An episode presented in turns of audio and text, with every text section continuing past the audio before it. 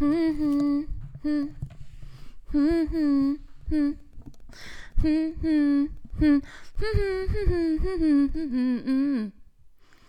tell me the artist. Ariana Grande. Oh, no, I'm never going to know this. Never? Never. It's Thank You Next. It was like the most popular song in like the world. If you There's a say. chance I would know it like on the radio. Like, oh, yeah, that song. That happens Thank a lot. Thank You Next. Thank You Next. Also, it's a very formative part of my life. What year did it come out? Like um, twenty nineteen. Oh, so recently. Yeah, like the spring. It was like January. Oh, no. I'm now convinced I don't know it. Oh, okay. I was just listening to it in the car. You know, it is a fascinating way that the world has changed with podcasts and digital interphones in that I never, well, first of all, I only turn on N P R. But um, right. I'm in a car is when I would get new songs, and I don't ever tune into radio. The radio, me neither. Where I would. Well, that is the thing. Like the you know the Grammys were last night. Oh yeah. And so much of the music, um, I didn't watch them, but I went and looked at who won, and so much of who won, and also so much of like, um, the people who were nominated. I thought I have never heard of this person. Oh, that's one of the ways you know you're aging. Oh, it is? Yeah, that happens with me in pop culture all the time. I have officially... Um, is this like a... Hold on. Is this a music video? Thank You Next? Definitely. Is this it? Yeah. Ooh, N- never heard... Explicit? Oh, I don't know. No, it is. I've never heard this song in my life. But I do know that, that Grande is a very popular person. She is, yeah. Like when I looked at most Twitter and Instagram followers... She's up there with like Barack Obama and Donald Trump. Really? Yeah, she's a she gets some followers for sure. Wow. Can you imagine being that popular? Literally no. I think that's what happens for Threes That Die and Go to Heaven. I don't. You get one hundred ten million Instagram followers. I don't think so. Oh, okay. Pretty firm on a no for that one for me. um. No, I literally can't. But this is like we talked about a few weeks ago. Yeah. Like I'm not. Crowds are not my purview. Do you know what I'm saying? Like, the masses are not really my thing. I love the masses. No, it's not that I'm not into them, but it's like I know that I have a distinctly different pull, like one-on-one with a person. Oh yeah, we taught this is the Enneagram thing. Yeah. No, the the masses are just impersonal enough and um, mm-hmm. intoxicating enough for me to love them. Mm-hmm. No, I love them. I just um, I know I don't. do anything for them. They don't oh, love me. Yeah, well, probably that's true of all threes too, but we are, that's where we really are kind of blind to ourselves is we think they're there for through. us. Well, that's like most of everything is just like pushing through. Hey, um, yeah. I have something that is so dumb, okay, but I've been hanging on it for three weeks and I don't know why I'm so excited about to it. To talk about it on the podcast? It's really just like a, I'm going to pitch a little, it's almost like a jingle. Okay, okay? Great, yeah. Well, um, do you remember that song? Hey, Geronimo. Hey, hey, Geronimo. Do you remember this? It was like, I don't even know, years ago. Yeah, barely, but yeah. Was it like a movie? I don't, I don't really, I'm, um, hey, my brain's like Geronimo. barely doing hey. it. Well, I just so, I know that you love that that writer on Twitter, Shea Serrano. Yeah. So guess what I've been singing for you? Uh, Hey, Shea Serrano? Shea Serrano. Shea, Shea Serrano. Shea Serrano. Isn't that great? Yes. Do you want to hear about a good thing he did recently? Uh, I think I remember seeing this, but I don't remember what it was. Go ahead. Um, he is so great. He's always like, like he'll write a short story and he'll put it on the internet for people to to buy for like five dollars. Um, and then, okay, so what has happened is like, that's what he did with mm-hmm. the short story called Angel. And um, he put it on the internet, and then his wife is currently in grad school at U T S A for like mental health counseling. Wait, he lives in Texas? He lives in San Antonio. He's from San Antonio. Where does he teach? He is not a teacher. He is a writer. He was a teacher. Okay. How big of a deal is he? A pretty big deal. At this point, he has three number one like New York Times bestsellers. That's a big deal. Yeah. Okay. Um. And then his Twitter reach is pretty prolific. Uh, but he will always do this where he'll like write something short and sell it for not very much money and then raise a bunch of do- dollars. And then like, so on Friday he announced him and his wife Laramie, who is so cool, had um, set up a twenty thousand dollars scholarship at U T S A for like um, black students interesting, interested in studying mental health from mm. the proceeds of like this short story that he just sold. Wow. And was promoting. And he'll always be like, and you didn't even know that that's what you're paying for. You're so stupid. And it's like one of my favorite things that he does. Well, that's cool. Yeah. Well, a couple of things have happened in the week, the two weeks, because we didn't we didn't podcast last week. We I was on the spring breaks. Spring break, yeah. I was at the Jellystone. Yeah, how was that? Um, it was great for our kids. That's good. And I love my family, so it was great for me. So it was good, yeah. Yeah, there you go. Um, first of all, Governor Abbott issued an order to rescind the, the masks. Yes. Which I'll say this, um, I have in Waco, where I have been to wildfires. Most people seem to be still wearing their masks. Yeah. Most I've been people. proud. Yeah. Um, the other thing is I saw two doctors say oh, okay. that um, despite the fact that this is happening because of who's been pop vaccinated, I think I told you this, yeah. the l- numbers will still likely go down, which I'm, you know, silver lining. That is not me endorsing getting rid of a mask, by the way, but that's just me being like, you know what? There's still hope. Right. Yeah. That's not you saying like, don't wear your mask anywhere. That's just you saying like, maybe we can still make it through this. We can still do it. Yeah. So that happened. That's my little bit. Okay. The other thing that happened in big news is the royal family. Mm. I know you're passionate about this. Surprisingly, even to myself, I am passionate about this. Yeah. I didn't realize the whole race context until I started digging in it. I listened to the um, the Diana Meghan Daily. They did like a thirty-five minute segment. Mm. And I don't think I was aware of the whole mental health history thing with Princess Diana and the royal family and all that stuff. Oh, yeah. That was like her major. So now the story is very much more eerie. Yeah. Well, and for Harry, it's like he watched his mother especially be like followed and sort of overwhelmed, engulfed by the press. And then like also that is how she died. Yeah. Because she was being chased by photographers. And, um, and then, yeah. And also she had she was very open and honest about her mental health struggles, which the royal family did not really like. Mm-hmm. But now both Harry and William have taken it up as like a... Um, well, there you go. At least William's in on that. Yeah. Um. Yeah. I. I. Here was my initial thoughts.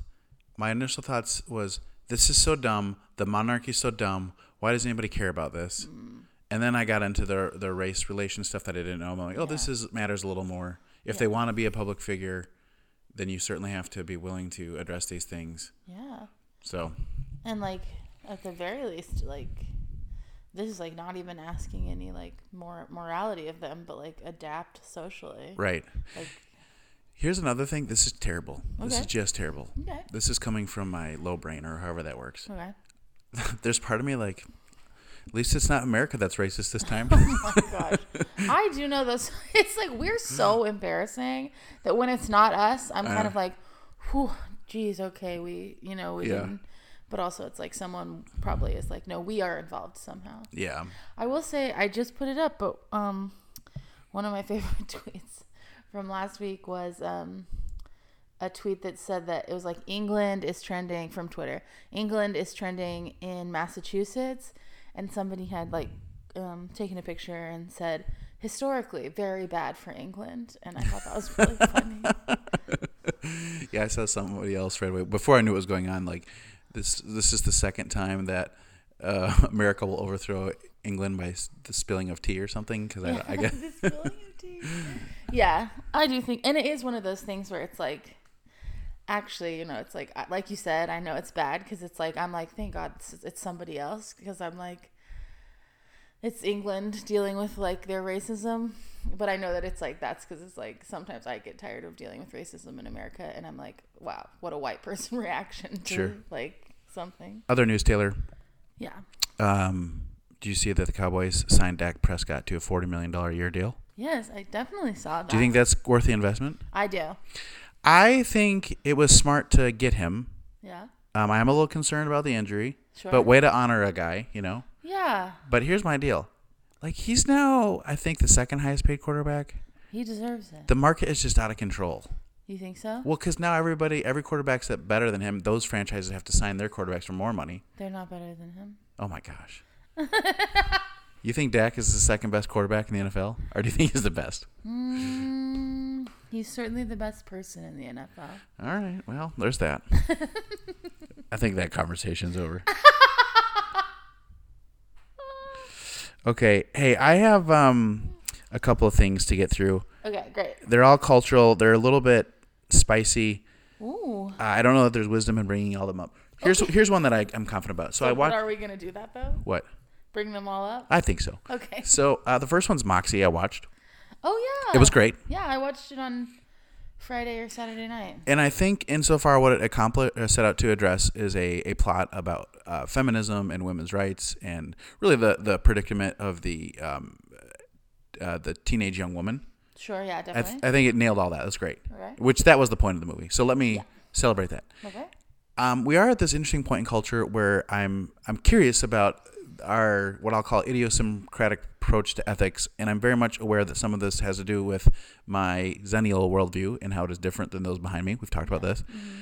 I was a little surprised that this movie, which was so consciously about a very real social issue slash I think health issue in a way, okay, okay. And the framing will make sense in a second, was still very casual about teenagers consuming alcohol.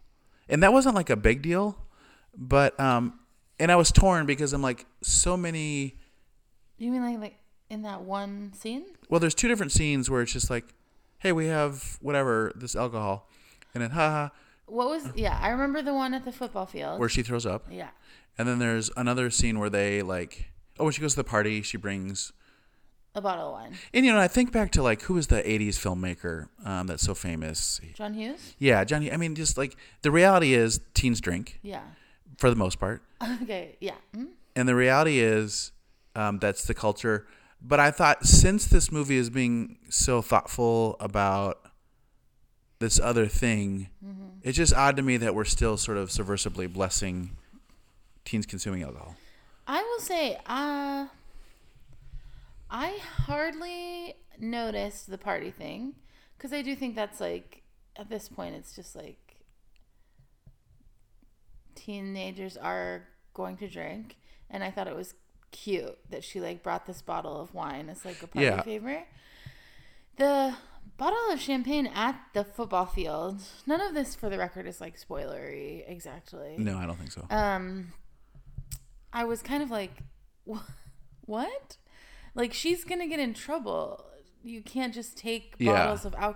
I mean, actually, I'm in Texas, at least, I think, like, you cannot take alcohol into a, like, school. public school football stadium. No, at all. not at all. No. no, you can't have it on the premises, I don't think. Yeah, and I'd imagine the same is true in California or wherever they were.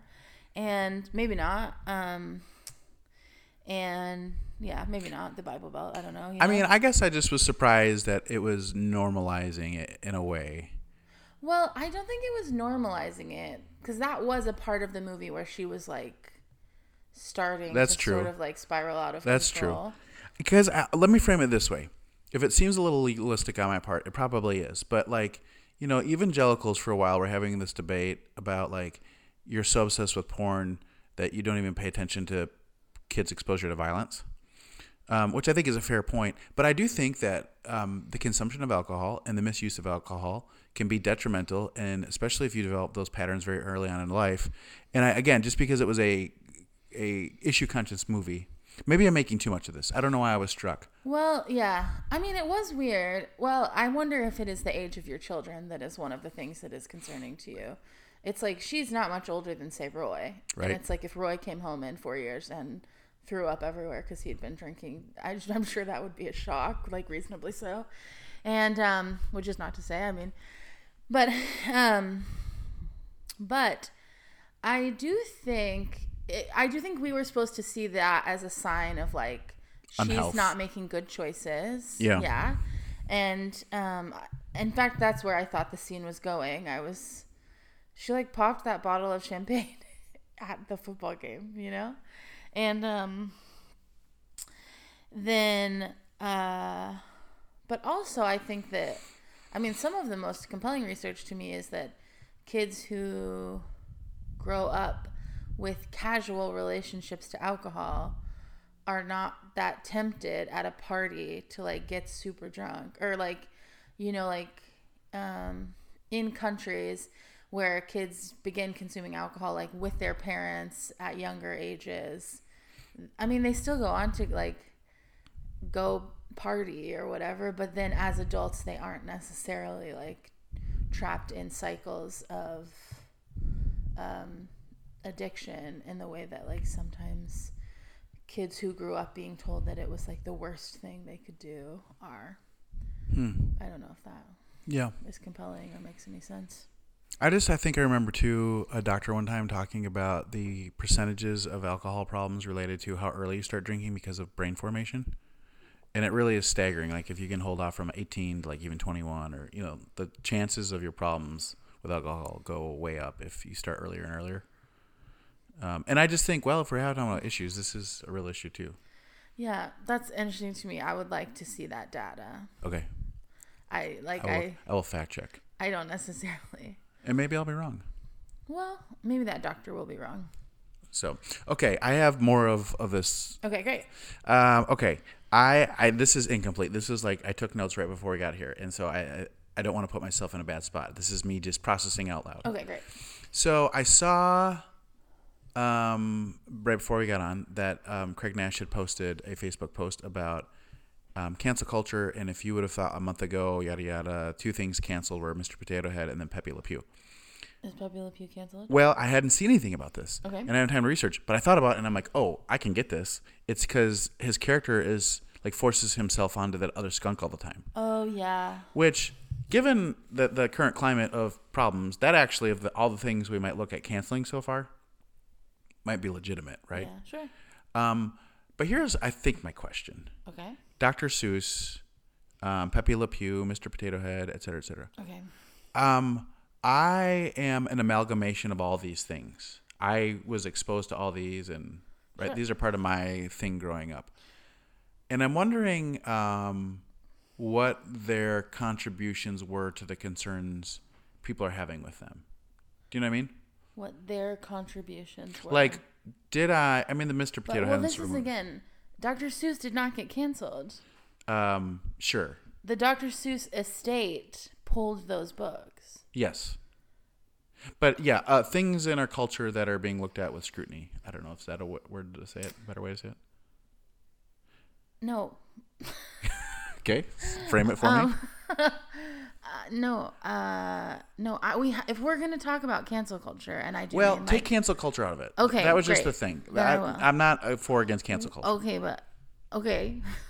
In this con- I'm, what I'm saying is that's not my point in bringing this in up. This conversation. However, yeah. It is a part of, like, I do think we need to be careful about the way we talk about cancel culture, because people are often using that to condemn like a general social vibe right now that is sometimes about holding people accountable, and so that is just most of the time, almost all of the time, about holding people accountable. And so yeah and so yeah so anyways anyways that doesn't have to be the point of this conversation, but like I do yeah I think I'm getting more um I'm developing a more stringent feeling towards like the use of the word and term in general. Maybe we could do another episode on cancel yes, culture. We definitely can. I because I don't know that I followed everything you just said, but okay. So um, uh, these things, I'm trying to navigate this now without. Yeah, we're so we're taking that, that term are, off the that, table. That, yeah, that we are looking at culturally right now. Uh huh. Happen to all be things from my childhood. Sure. A toy, a book series. A cartoon character. Uh-huh. Um, I am wondering, like, the amalgamation of these things, I think inadvertently made me the person I am. Like, right? Well, like, certainly these, formed you. But, like, I wonder, d- does does expressing concern about these, are, is this going to accomplish what we hope, which my children are going to be better off because they're not exposed to these uh, things. Does that make sense? Like, yeah. do, I guess it's a way, d- does this stuff make a difference? I do think some of it does. I mean, like, those Doctor Seuss books normalize racist language. Yeah, I do think the Doctor Seuss books for sure are the most, um, needs the most attention in my mind. Yeah, but even Pepe Le Pew, like, the idea that it's okay for anyone, you know, put yeah. gender aside, to, like, force their affection on someone else. And then also, um, what was it, Mister Potato Head that you said? Yeah.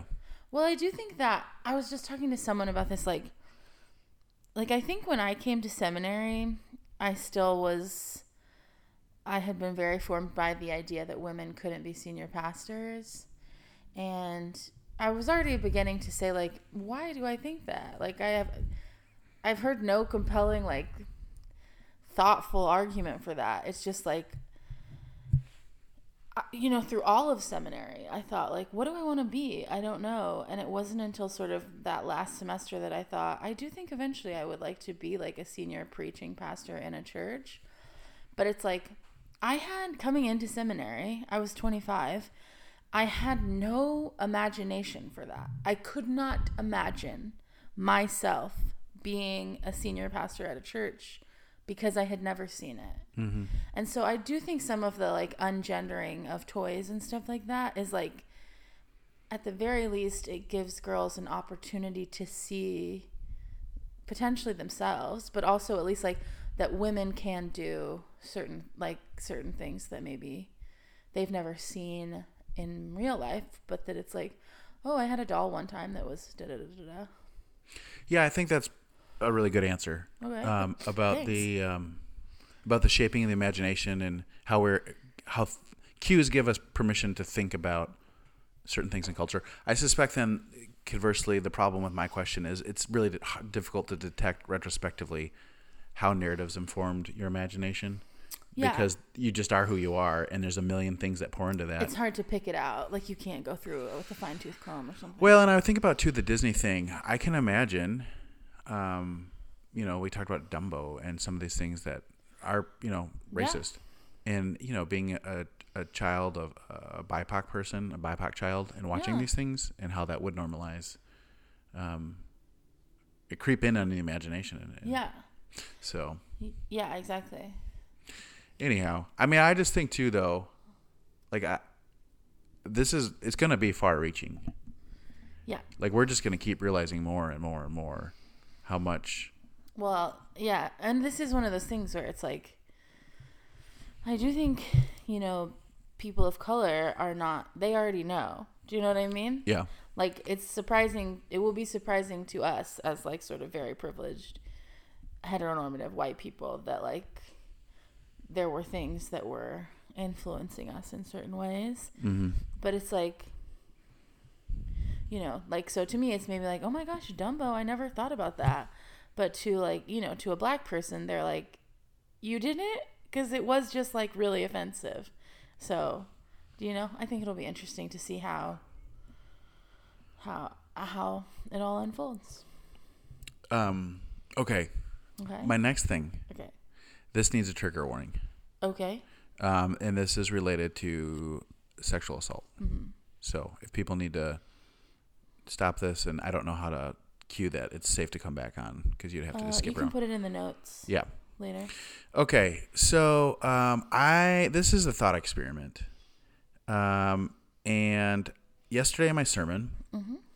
I was at a point where I was talking about, this is in the spirit of the um, the helpfulness of the snake on the stick as a repulsive image to describe Jesus, is that I was trying to describe how we have an inability to appreciate how humili humili I don't know why I struggle with that word. Humility?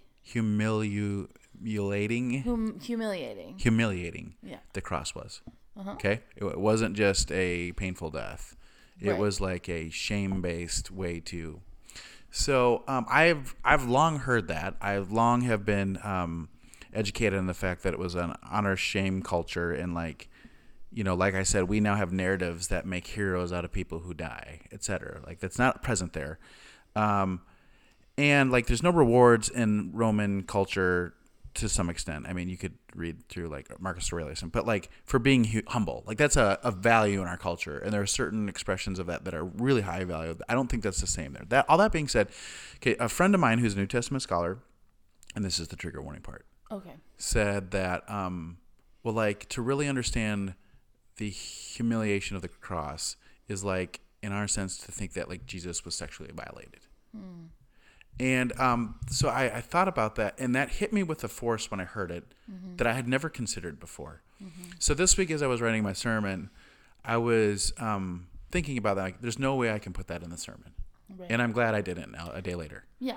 Um, but I also thought, it's too bad because that's such a quick way to get to the truth of the thing. Mm-hmm.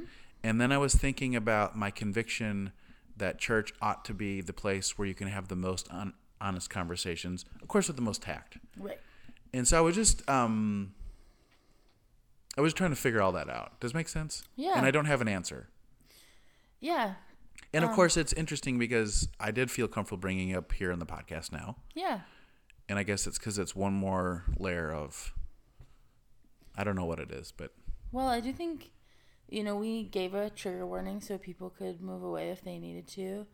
Um, and also, you know, well, what was I going to say? I mean, I was going to say, I guess people can choose to tune in. It's like different than church, but obviously people also choose to like watch, like watch or attend church, but. Well, and I assume that, like, there's kids watching in a living room, too. Yes, exactly. And there's other things at play.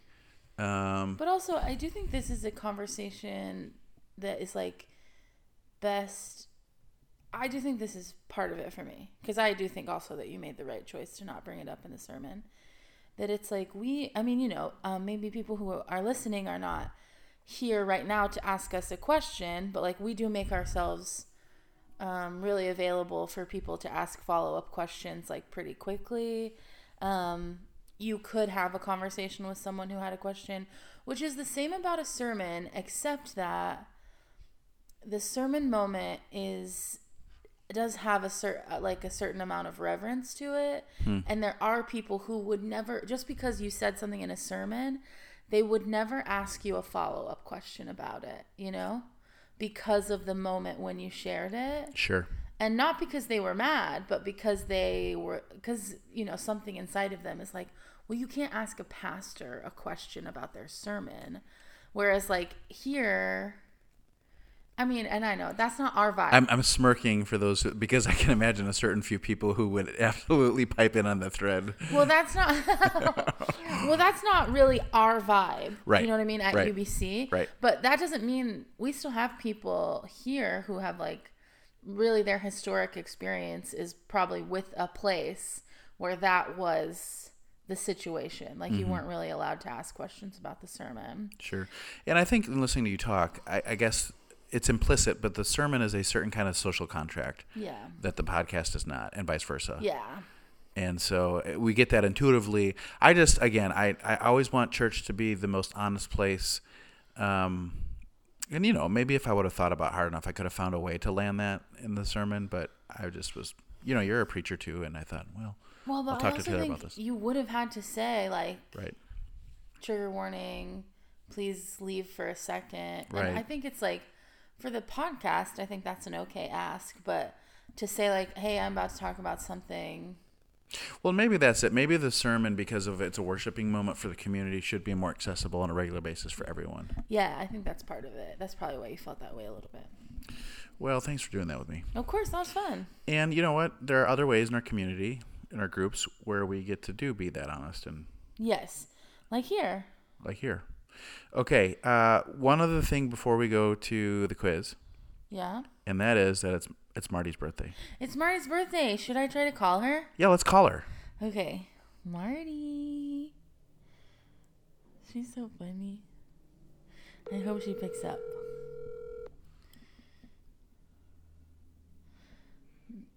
For the record, she listens to the podcast every week, so number one fan. If she doesn't, she, yeah, definitely our number one fan. I feel like if she doesn't pick up, she's gonna be so sad later.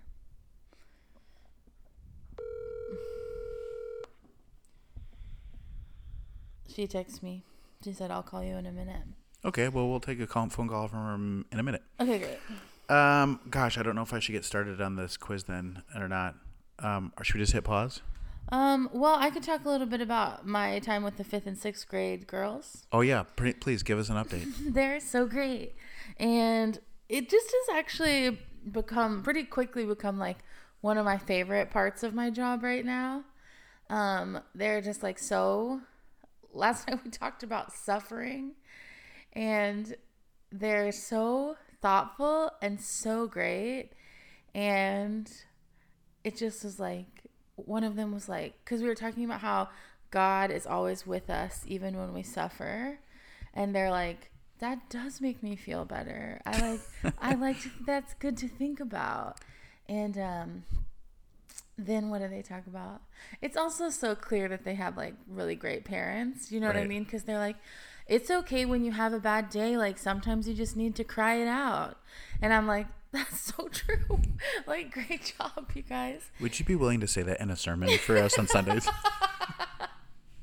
And also, at one point, someone was like, so it, it does make me a little confused. Like, if someone is, because we've been talking about really the creation story, and then today we we're talking about, or yesterday we we're talking about the consequences of Adam and Eve and like their choice, and then, you know, being sent out of the garden. And Um, they were like, so is it, someone, one of them said, like, is it like, is it like, if someone's homeless, is it because they made a bad choice? And I was like, well, I don't think so. I, you know, I think it's more like that we have not decided, because they all kept being like, what if we all just listen, did what, like, God wanted us to do and, like, loved each other all the time? And I was like, that would be great. And they were like, uh, what if...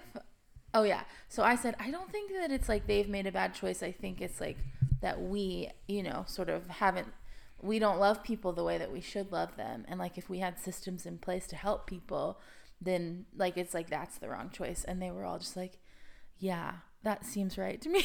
And I was just like, these are like eleven year olds, you know? They're well, so great. Um, that is, and this is not too. Because really, for fifth graders, that's uh, way more sophisticated than my headspace was.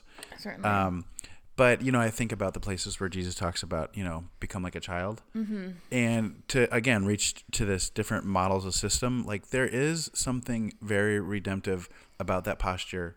Is this Marty? No. Of the, the evangelical or the fundamentalist, as we're using it in that model. Mm-hmm. Where... Um, for me, that naivete they bring is very faith-building and formative to be yeah. around that. And I had that experience when we launched the youth group, and uh-huh. you know, they were much more middle schoolers by that point. But like, um, well, and that was, I mean, it was it was fifth to like eighth grade, really, right? Yeah, I don't remember what it was at the time, but like, yeah, there was a range there. And um, but just that, like, I love middle school, mm-hmm. uh, kind of epistemic posture towards yeah. faith. Yeah, it's uh, it's very life-giving for me. Same. It's been like so fun to be with them, and they just have great questions. And well, and I don't know what it is, but like if I say, yeah, God is love, but for some reason when they say, yeah, God is love, yeah, it's just so yeah. life-giving. Yeah. Okay, here's Marty. Here's Marty. Marty. Yes. Marty.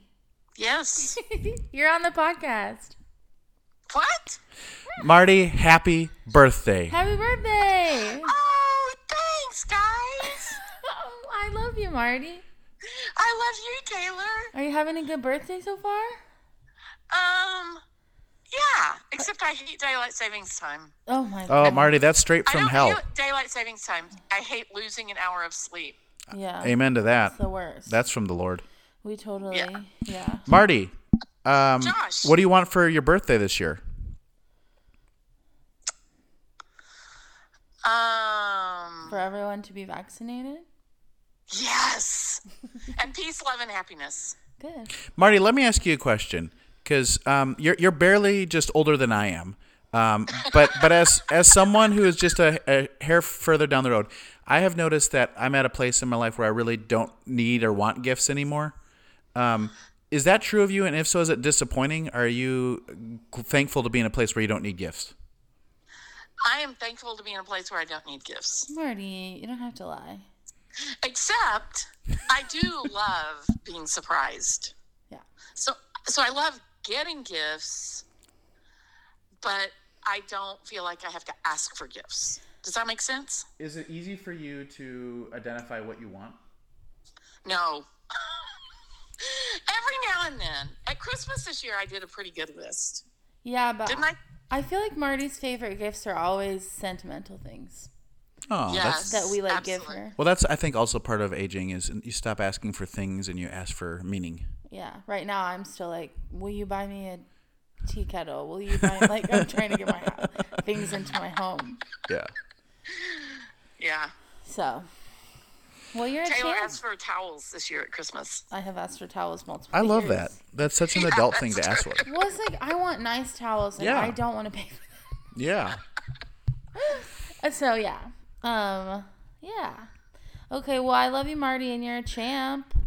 Oh, thank you. I love you, too. Thanks, Josh. Thanks for calling me, guys. Yeah, happy hey, birthday, Marty. And did, tell, did Taylor tell you that I missed the podcast last week? I was well, so sad. I missed getting to make the podcast last week, so we're in the same boat, Marty. Yeah. Well, good. So. Okay. Well, we love you very much, Marty. Love you very much. Talk to you soon. Talk to you soon. Bye. Bye. What a champ. I know. Isn't she so cute? Some people can just fill up a, an emotional space with the right kind of energy that it's enjoyable, and Marty's one of them. Marty definitely does that. She always has. Like, I feel like my whole life people have really... been if if she really, like you said, yeah, she just has a way to like draw people to her because she's being fun and she's yeah. being Marty. Well, Taylor, yeah, it's time to transition to your quiz. quiz now, this quiz, is a little quiz. peculiar. This is from I have to find the website because it says Google at the top of mine. Uh, it is from Ringer, The Ringer. The Ringer. Do you know that? Yeah, I love The Ringer. What is it? Is That's it... what Shea Serrano writes for. Oh, okay, great. Well, look at that. I'm relevant. Do you know who it is? It's Bill Simmons. He used to do Grantland. Oh, this, of course it's Bill Simmons. Yeah. Okay, so what this is, this is in the spirit of two things. It's a mm-hmm. combination. So my show right now I'm binging is um, Community. Right. And Bree is my connection point for this. We text sure. about it. Yeah. And I told her last night, um, Abed, one of the characters, is one of my favorite T V characters of all time. Okay. Um, I would put him in the top twenty, I would say. Okay. okay. Mm-hmm. It got me thinking about best T V characters of all time. Okay. And The Ringer put together a bracket, a sixty-four person bracket of the best T V characters of all time. Okay. There are four um, quadrants, like there is in the real brackets. There are bosses, millennials, I have to zoom out and zoom back in for a second. Uh, wild cards and scene stealers, okay? okay? So we don't have time to do all these. Okay. But what I'm going to do is give you descriptions of the, the Sweet sixteen, uh-huh. and you'll guess the person. And then we'll just walk through who they had win the whole thing. Okay, well, okay, so just the Sweet sixteen. Yeah, because I think sixty-four would take way too long. I agree. But I do want to backtrack because there are some great, like, eight nine matches. And then there's, like, a one seed I didn't even know. Oh, weird. So, okay. All right, the uh, Sweet sixteen in the bosses category. Okay. All right, this person, the number one seed who is mm-hmm. here, was um, probably, he was part of a show that is often credited with like the dawning of the golden age of television, and it's an H B O show. And he is most definitely the boss. I need a little more. Okay. It's an H B O show. Yeah, so it's like, actually, I'm not sure it was H B O. I think it was. Um, so there was the... Um, The other big one that people loved was The Wire. Uh-huh. This is the other one that came around on the same time. Is it The Sopranos? Yes. So Tony Soprano? Yep, Tony Soprano. Okay. Okay. The, um, the, he's taking on the four seed. He's taking on the four seed. In the Sweet sixteen, which is, those are the two top seeds in that category, okay. uh, is a, um, a real hero. Uh, she's been in our discussion already, and she loves waffles. Leslie Knope. Leslie Knope, okay. Oh, my gosh. Leslie All right. Knope. On the bottom of the bosses is the six seed versus the two seed. The two seed is a character in a show that people often tell me is their favorite show of all time. It's also from the golden age of television, and it's on A M C. It was. A M C. I don't know many A M C shows. You do know this one. She, it's a woman. No, guy. Oh, uh, a guy. He, he is a high school teacher. Okay. Oh, um... Walter White. Yes. Okay. Okay. The other boss, uh-huh. that's the sixth seed, uh-huh. is from my second favorite T V show of all time, set in Texas. Oh, um, okay.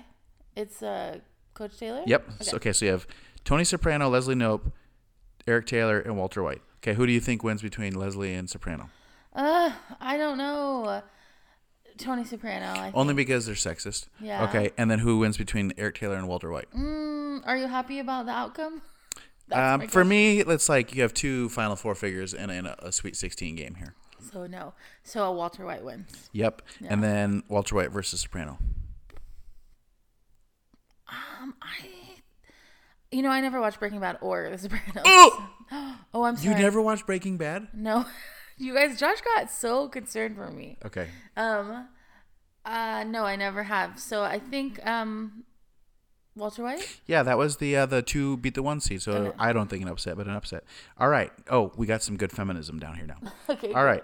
In the uh, the millennials bracket. Okay. The nine seed beat the one seed to get there. It's Nathan Fielder, which I Googled him, and he's like the Nathan Fielder show or something.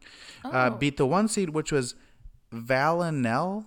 I guess she's from Killing Eve. I've never watched that Villanelle, show. Villanelle, yeah. Villanelle, sorry. She's the, I would say, sort of antagonist, although it's, yeah, she is. She was a one seed. Um, yeah. Have you ever watched Killing Eve? No. Toph likes it. Yeah, it's really good. I think Lindsay would like it. Well, anyways, there was a, a huge upset in the round of thirty-two because um, Nathan F- Fielder beat, so I'm just giving you that one, Villanelle. Okay, the the five seed. Look her up, yeah. Who beat the four seed Baby Yoda was the heroine from, I call her the heroine from like the most epic production H B O ever did.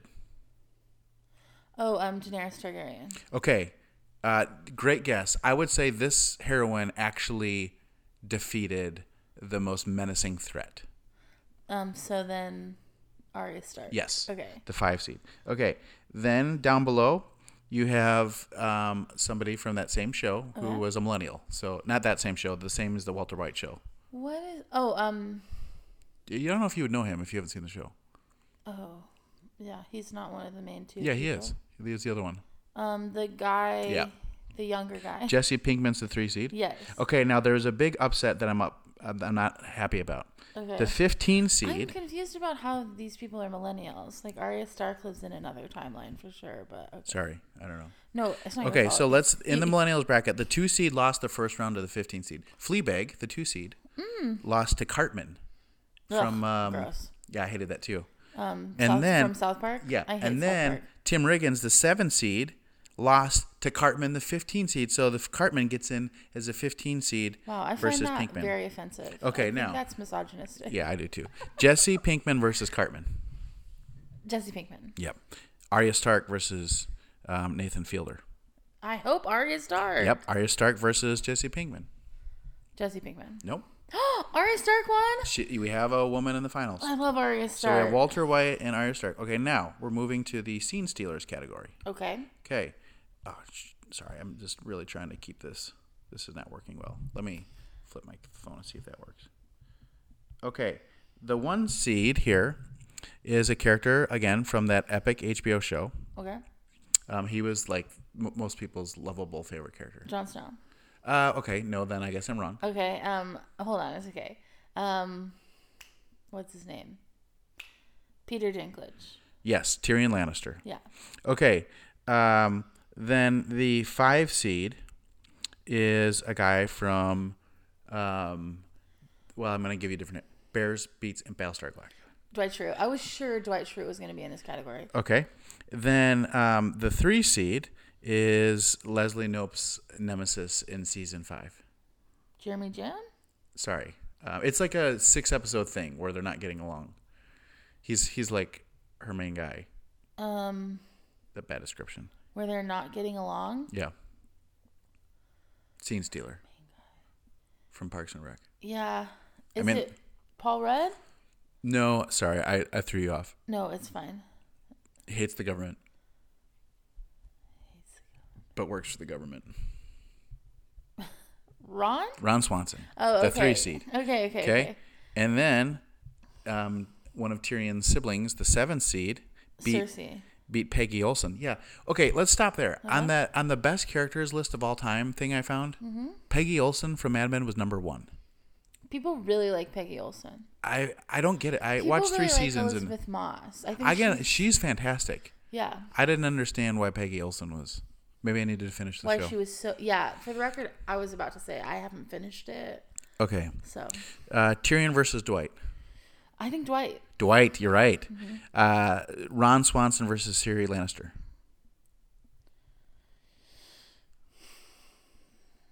Uh, I, I think Cersei. Ron Swanson. Hell yeah. Okay. Ron Swanson versus Dwight Schrute. Ah. Uh, yeah. I think Dwight Schrute. They put Ron Swanson. Interesting. Okay, now, in the wild cards category, uh-huh. the number one seed was, um, I think, well, I think the character who portrays American ignorance more than any other character, like who Americans quintessentially are in a in a comic kind of trope. He was the main character on, I think, the best comedy on television. Um, when? Um, from like oh five to fourteen or wow. Maybe it started in oh four. I don't know. I can't think of it. We've talked about the show already. Today? Yep. Oh, um, wild cards? Uh, no, I don't know. Mike, was... Michael Scott. Oh. Okay. Oh, really? Taking on the... But Michael Scott was not in the bosses category. No, he's in the wild cards category. Interesting. Okay, taking on um, a guy who has his own show as a derivative of Breaking Bad. I don't know if you've seen it. Saul? Him. Yep, Saul Goodman's the five seed. Okay, the other person is, this is a real person. Okay. I think he plays him real self on Curb Your Enthusiasm. Um, Larry? Yep, Larry David, the three seed. Taking on the two seed of a show I mentioned at the very beginning is one of the dawning of mm-hmm. um, the golden age of television, H B O show. The Sopranos? The other one. The Wire. Yeah. Um, do you know who this person is? I haven't watched The Wire, but it is on my list. Omar Little is the two seed. Okay. Okay, Larry David versus Omar Little. My guess would be Larry David. Omar Little. Oh, yay. Michael Scott versus Saul Goodman. Michael Scott. Yep. Okay. Omar Little versus Michael Scott. I hope Michael Scott. Michael Scott. Okay. Okay, now our final four. Okay. Walter White, Arya Stark, Ron Swanson, Michael Scott. Okay. Ron Swanson versus Michael Scott. Michael Scott. Yep. Walter White versus Arya Stark. Walter White. Yep. National championship. Michael Scott versus Walter White. Uh, is it Walter White? It's Michael Scott. It's Michael Scott. I feel so excited for him. Okay, that's interesting. I do too. But like, here's the thing, because you know, um, you know, he's not a real person. Yeah. Well, I I'm, I'm surprised. I'm not, and I am surprised that he was picked. It mm-hmm. depends, I think, who you're talking to, because all the things I just said were to the point. Like, people have said to me, I can't watch The Office anymore because the show is so cringy now. Sure. For for doing exactly what it intended to do. Like, we, yeah. we call out shows for being ignorant.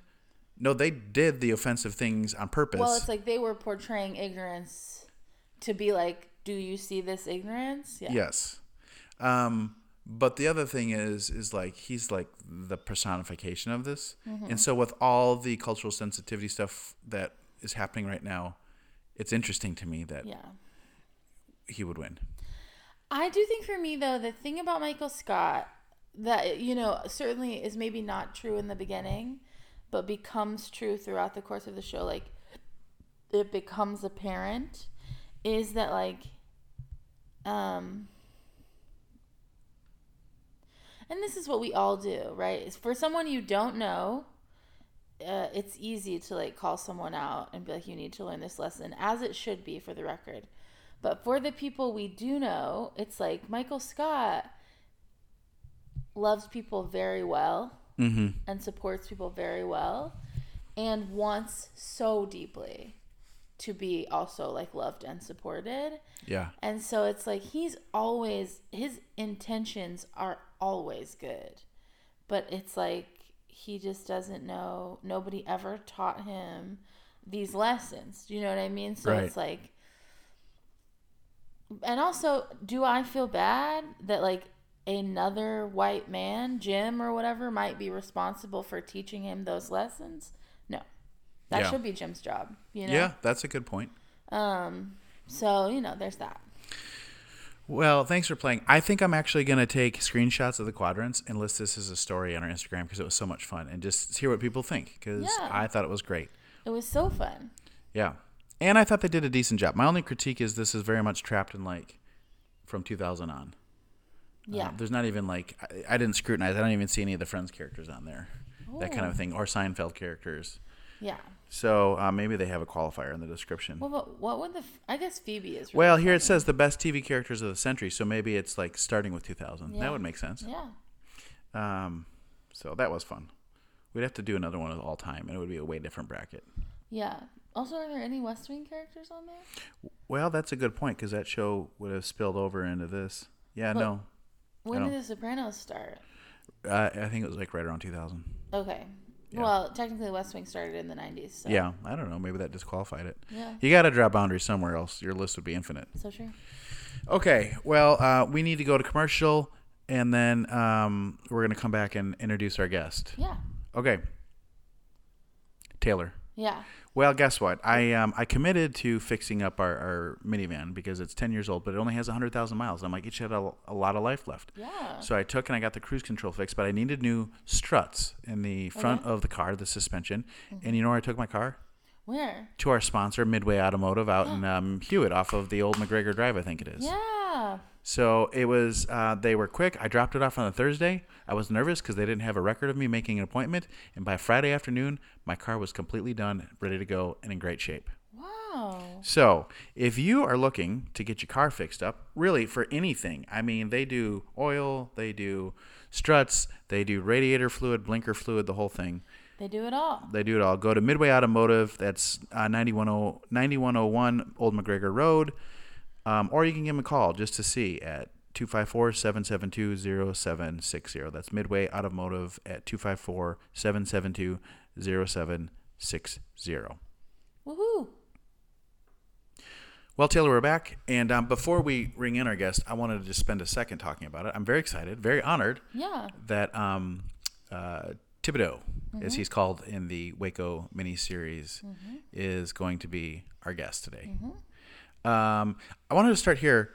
Uh, he was portrayed by, was it Rory Culkin? Did you watch the show Waco? I have not watched it, but I want to, obviously, because I love yeah. Tim Burgess. And I'm going to ask him about that because he did encounter him. Um, you know, he um, he wrote a book, which I read. Yeah. Um, and so, and it feels personal to me because we're in Waco. Yeah. And um, for those of you that don't know, um, David Thibodeau was one of the survivors of the siege on Mount Carmel mm-hmm. back that happened in ninety-four. No, not Mount Carmel. That was another name for it. Oh, was it? Yeah. I did not know that. I mean, it's known as the Branch Davidian Complex. Uh-huh. But I think in one thing in reading his book, that term is a little offensive. He never says it that explicitly, but if I remember... The Branch Davidian? Well, because that's like, I think that was some of the language, if I remember correctly, that the F B I was using... to kind of frame them as a certain kind of cult. Uh-huh. Yeah, so, which was... Maybe I remember that incorrectly. I don't know. Um, but, yeah. And so uh, we're here, and we are a religious institution in Waco. Yeah. And so um, I wanted to ask you what you first remembered about it. I was, interestingly... Oh, yeah, Mount Carmel. I'm sorry. That's okay. Sitting at a uh, table, and my mom got a phone call from Judy Fleming, who was a woman in our church, and said, mm-hmm. did you hear what's going on in Waco? And this must have been early in the, the standoff. Mm-hmm. And we said, no, but I was doing a puzzle of America, like one of those cardboard ones, you know, uh-huh. the pieces. Mm-hmm. And I put Texas in. And it was interesting because Texas, uh, one of the cities that was highlighted was Waco. Oh. Um, and I'm like, well, that's interesting because here's Waco in this puzzle right in front of me. I, I don't remember that so clearly. And then I ended up moving here. And I went out to the site the very first year I was here oh. and saw it. Um, and then I really haven't thought much about it until they did the miniseries again. And then I started checking up on David Thibodeau, and sure enough, he he's a person, and yeah. he's agreed to talk to us. So I'm so excited. Yeah, very exciting. I, um, you know, nineteen ninety-three, I think I was only five years old. Um, so I don't remember much about it as like an original experience in my life. Do you know what I mean? Mm-hmm. But um, we learned about it in school, uh, and...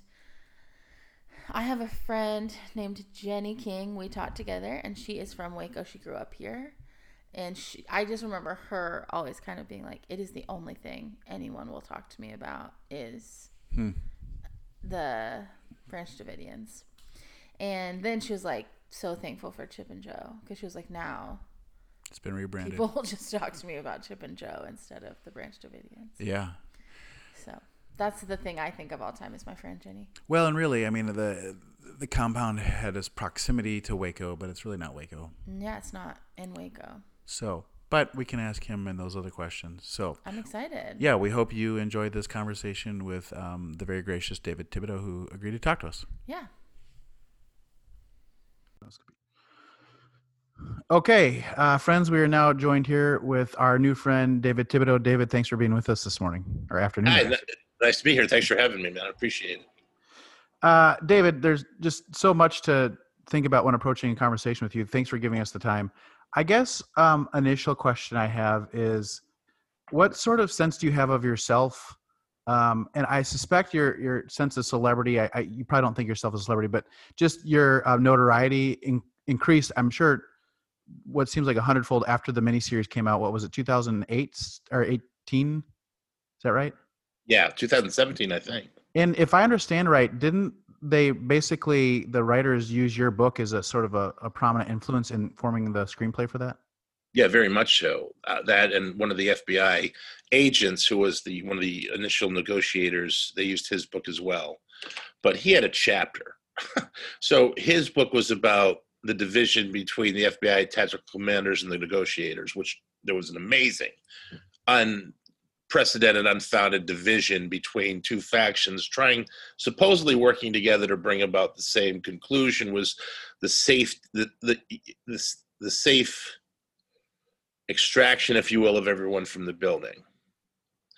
Uh, I I know I'm going to get off topic here, but I'm thinking of this now, so I just want to say this. Yeah, please do. Um, There's an individual called Stuart Wright who has written many, many critical um, analysis of what the F B I did. And in the, the F B I actually, you know, it was said, it's too bad the F B I didn't have a manual of what to do and what not to do in a situation like this. Turns out they did have a manual. Hmm. And there, there was something, there were many different precepts of exactly what you do in a situation if you want people to come out safely. They violated something like eleven of their own tenets of what they're to follow to get mm. people out of a building in a situation like this crisis. Wow. So why? Was that out of ignorance? Were they not aware of their own rule book? Was it an ego thing because four federal agents were killed at a scene where they shot at women and children indis- indis- indis- indiscriminately for forty-five minutes? Why? Why? Why would they not follow and directly go against eleven of their own principles if they wanted people to come out safely? Sure. So, Stuart, anyway, all that writing can be seen on my website, Waco Survivors. I'm just going to plug it right away because I want people to understand that all the reference material that I could possibly make available is on my website, waco survivors dot com. So you can look at it. I don't want you to take anything that I say for granted. Go look it up for yourself. All the information is there, in other words. So... What was, you, what was your original question? I got sidetracked. Well, let me, because I want to reframe now, or at least re-ask. Um, sure. So you, um, you know, we established before we hopped on that the screenplay was, was they used your book to do a lot of it. And well, maybe I just said that. I'm wondering then, um, having seen now the miniseries, I feel like for folks that are younger than me, I'm thirty-nine, that have seen it, they do come out with a pretty empathetic posture towards yourself and the other survivors and, and the victims who perished that day. Do you feel like the miniseries accomplished what you had hoped, or do you have uh, sort of a disdain for how you were portrayed? That's a very good question. I feel like the, mini, the, the well, the miniseries definitely accomplished more than I could imagine, and that's they humanized the people, which what, what that's what was important here, because they were people. Not only were they people, but they were people that had a greater understanding of the Bible than most people ever will in their lifetimes.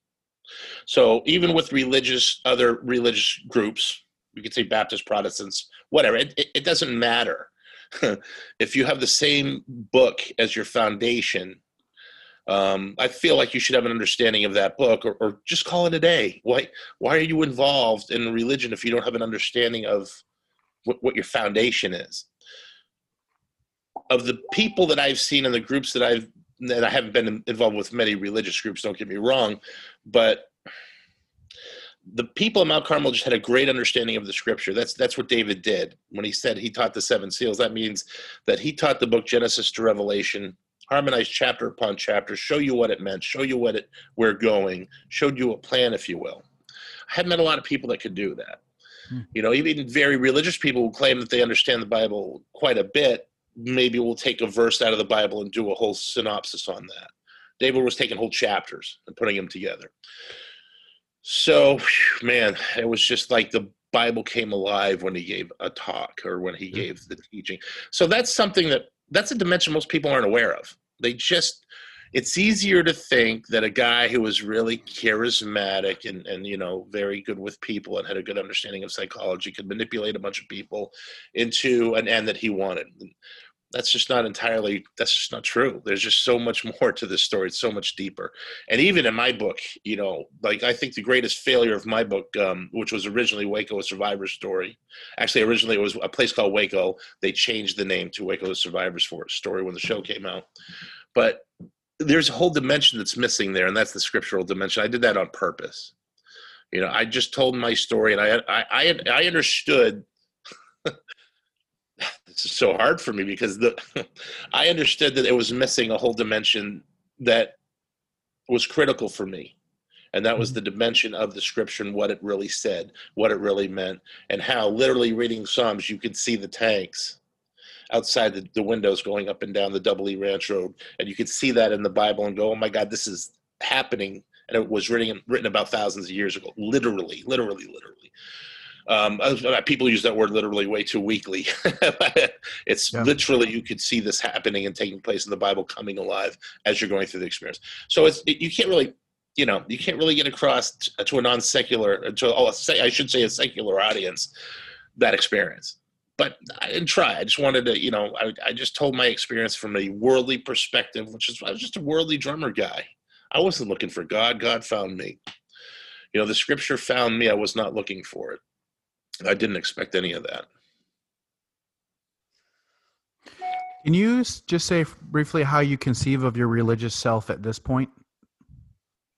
Well, it's really complicated because the foundation of that scripture is always there. Having gone through an experience that you see out of a book, that's something that I think will always stay with you. I could never be an atheist, let me put it that way. Mm-hmm. I've always believed that something has directed me to a specific spot. Um, even here now, and I'm not even sure why I'm I'm here now in Waco, but there's just things have happened to me that I that I just can't explain. But at the same time, I have a very open mind to to everything. Especially, I'm fascinated with geology. I'm fascinated with science. I'm fascinated with with with history. My dad is a history teacher, well, retired. So history plays a huge role. And I think even understanding foreign policy and understanding what's happening today, if we don't understand, like a lot of people want to say, well, China is the enemy. Well, why is China the enemy? You know, why was the Afghanistan's the enemy? Why, why, why do we make the enemy of so many people all over the world and that just so we can attack them? And then we're all just waving the American flag. And it's just, we don't even know why we're there.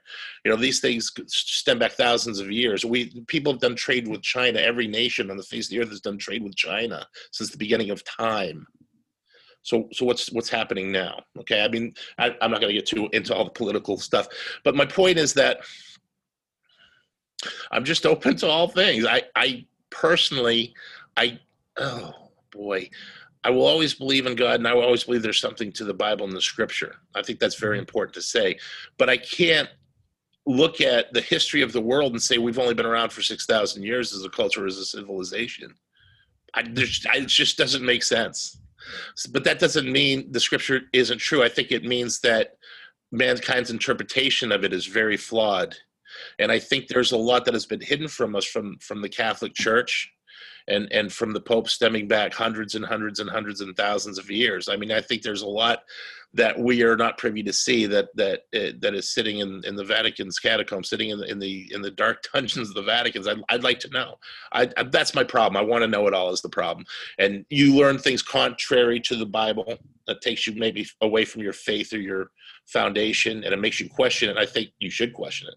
I think God gave us the ability to reason and think for ourselves for a, a very specific and deep reason. However, that said, I see people of faith doing things for other people. And I, and I don't see a lot of atheists getting together and, you know, getting, getting organizations together to go out and help the poor or the homeless, things like that. So it, it's, it's these kind of things in my life. I'm, I'm just always wrestling. I'm someone who is always wrestling, and I probably will never be comfortable, and I'll probably never be able to say a hundred percent, I believe this or that. Sure. I'm starting to believe we're an alien experiment and we're in some alien zoo somewhere and someone's just checking us out going, watch what they do when we do this. Well, I, I, seriously, the, the more I live, the more I think that's the, that's the truth. Yeah. The, uh, the simulation thing doesn't seem crazy when you just consider some of the the unlikely phenomena that occur and unfold in the world all the time. Yeah, that's really wild. Um, can you, so one thing that both your book and the miniseries did for me was humanize David in a way um, that I, I think was good. I also thought that your book wasn't uncritical of him, which I thought was appropriate. Um, but can you just describe, like, I, you know, two books that really had an impact on the way I think about religion as somebody who's a pastor of a Baptist church in Waco, Texas, were your book and also John Krakauer's book, Under the Banner of Heaven. Um, and I'm not trying to equivocate the two or compare them. I'm just saying they're writing about a particular religious experience. And I just very broadly saying how powerful religion can be in people's lives. So yeah. I think my question is, um, can you just describe David Koresh and the magnanimous kind of person he was? And I mean, I know, uh, you know, the seven seals and all that. Well, I don't know the nuance of scripture, but I just, I wonder what it was. Cause he, he's unique in history really. And what it was like to be around that kind of a person and, just any insight you could give us, um, having thought about him for twenty plus years. You know, that, that is fair. That's a, a really good insight. He is unique in history. And I don't think a lot of people talk about that enough. And, you know, one of the, one of the things that Doctor Phil Arnold, Phil Arnold is a, you know, um, you know, is the Reunion Institute, runs the Reunion Institute at Rice University. He's, he's in Houston. And he's one of the guys that basically was working with David through a radio show, saying that, you know, we have listened to your sixty minute message and it, this isn't a rambling idiot. He really does have a scriptural message and we would like to hear that message and disseminate it to, to the, the religious world, if you will, or, you know, the world of academia, if nothing less. And so that's when Koresh started writing his Seven Seal manuscript down. And we had an agreement with the F B I that once that was finished, we, we'd come out. Okay. So th- that was important. And I, I, I bring that up because I recently, I'm trying to get a documentary made about a, a six, I want a six to twelve part documentary. Something's very thorough and for the first time tells the entire story. And so in an interview I had with Phil Arnold, he said, we can't go back and interview Muhammad. We don't know what Muhammad actually wrote. We know what he said and what other people said. We don't know what Buddhists, we know what Buddha, what people had written about Buddha. We don't know what he actually said. We don't know what Jesus actually said. We know what people had written about him. Here's someone who's claiming to reveal the seven seals, who's claiming he's divinely inspired, and we have audio tapes of his message. Okay, we have tapes of him talking to the F B I during the course of the fifty-one days, and that's all on tape. So for the first time, someone who's claiming, to, well, not the first time, but someone who's claiming divine inspiration, there, there's a record of it now. So so what does that mean? You know, we, to go and check out his message. But I just thought that, would, that, that was an interesting insight. Now, I'm not going to, I'm not here to convince your audience that David Koresh was inspired or isn't. That's something that, that was a very personal thing between myself and between other people in the group and that individual who was David Koresh. Um, the best way that I can say it is that when David gave his study, it was like the book came alive. It was like Genesis to Revelation. It's like he was seeing it before him as it was happening. So when he's talking, you really start to get an understanding of what Isaiah sixty-six means. And, and you know, in relation to Zechariah, in relation to all of the other minor and major prophets, and then tie it all in with relation with Revelation and show where the, who is the man on the red horse, the white horse, the pale horse, okay? Who are these people? Where are they found scripturally? And that, that's what David could do. That's why people like, and uh, something very interesting to consider about Mount Carmel too, which I think a lot of people lose sight of. You know, a third of people that were at Mount Carmel were black, and most of those individuals from were from England, and most of them went to seminary school. So the people that were coming over to study with David, especially the year before everything happened, most of them were students that had gone to seminary school to further their education so they could serve God. So they could understand what the scripture really said. And they all told me the same thing. Many different people, the Henry family, my God, there was Winston Blake. There were so many of them, uh, Livingston Fagan, um, Stone, Malcolm. Uh, there were just so many different individuals that gave me the same story. They learned more from David in a couple of days, a couple, just, just sitting down with him and talking scripture, than they had their year studying in their schools. And so they said, why go to school anymore? Let's go to Waco, Texas and learn from this guy.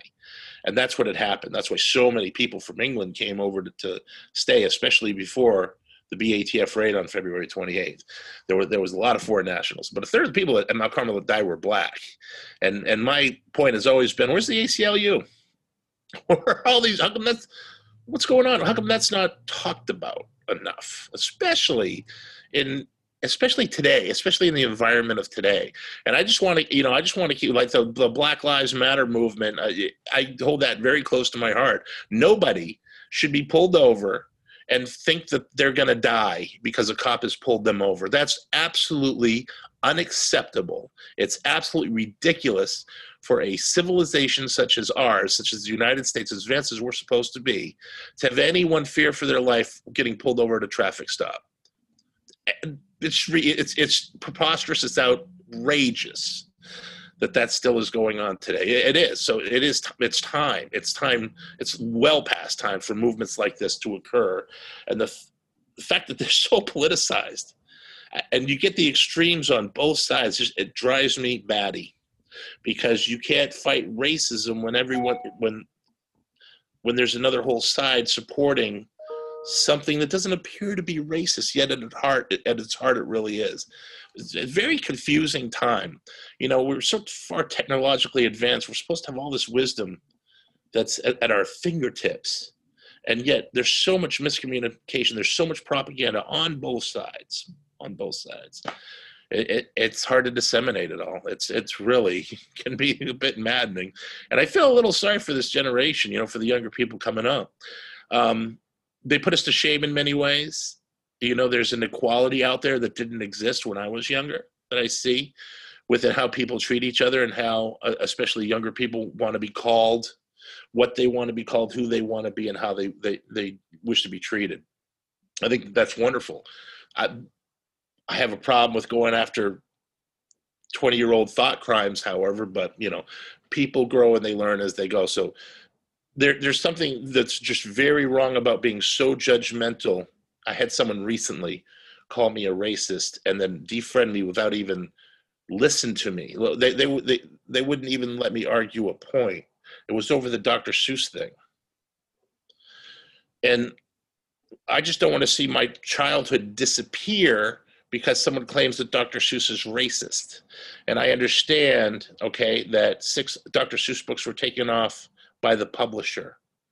I get that. I didn't at the time. At the time, it was a knee-jerk reaction to something that I saw as being a witch hunt. Then I saw some of those cartoons, and some of them were terrible. And yes, those books probably should be taken off the market, but at the same time, I, I'm kind of like, if it's already exists and it's there, maybe we should put it in a, in a museum and watch it to understand how terrible it was, as opposed just to erasing history. So, anyway, that's actually the, something we talked about earlier. We pre-recorded the first part of the episode is, is um, uh, probably an agreement in what should be censored, but how to do that the right way and, and how to do that thoughtfully as a culture where, you know, cause there is a difference between, you know, this is not what you're saying, but a monument and a museum is kind of the, mm. the buzzwords. Yeah. Yeah. That's good. Um, yeah, that's yeah. So interesting that we were talking about that earlier. Um, but I was wondering, uh, Oh, Oh, sorry, something happened with the screen. Um, I was wondering a little bit, I do feel like uh, I would like to hear a little more about um, your experience. I feel like, um, you know, sort of this experience in Waco, what an interesting place Waco is, but also it must really, you know, I don't think everyone has something like that, that sort of, there's probably a before and an after in your life of like an experience of the world. And so I just would love to hear a little bit about what that was like and what afterwards was like. And it seems like you've processed a lot and like what that looked like and how that happened for you. Sure. I, I'm, I'm going to answer your question. The, I'm going to answer what I think you're asking. So let, let's, let's go back. Yeah, correct. Uh, I'm, I'm fifty-two now, but a lot of time to reflect things and learn new things that have added to my insight of things. But let's go back to nineteen ninety-three. And living in a very scriptural group. Actually, this is good because it brought up a point that I think you were trying to get to earlier when you were talking about David. And, you know, he, I hate, I don't use the C word, uh, cult. I, I don't use that word. There's sect. There's all kinds of other words that I feel are better because I think cult is a demonization word. Um, you always want to put the word satanic in front of cult. And the truth is that the majority of groups of religious people that have gotten together have gotten together over the Bible or the Quran, depending on what area of the world you grow up in. I get it. So, sorry. So, you know, these word, these words are very powerful. Jesus, uh, uh, Jesus could have been, you know, twelve guys following this guy around Judea. And that was definitely very cultish, if you will.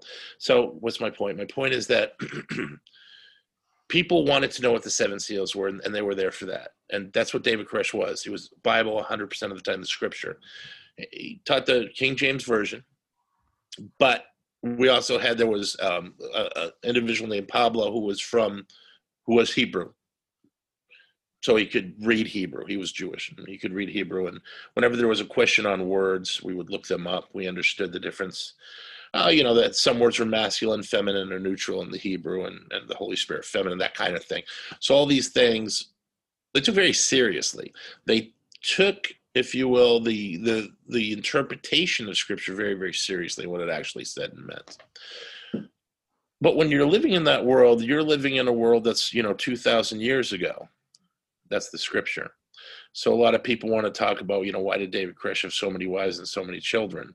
Well, within the scripture, if you're a leader or a king or a great rabbi, um, there, you know, it, you, you could have large families. You could have many wives. You could have many children. That was not something that God frowned on according to the scripture and according to what the book says. And a lot of people don't realize that. David Koresh wasn't just New Testament. He was Old and New Testament. He was both. And so he he looked very much at, as the Word of God from Genesis on to the, the New Testament is very much a part of the grand scheme of things and very much a part of his seven seal interpretation and what the book was. The book coming to opened and unsealed and then therefore taught. Okay? So both aspects were very important to him. So again, when you're living within that group, you're going back in time.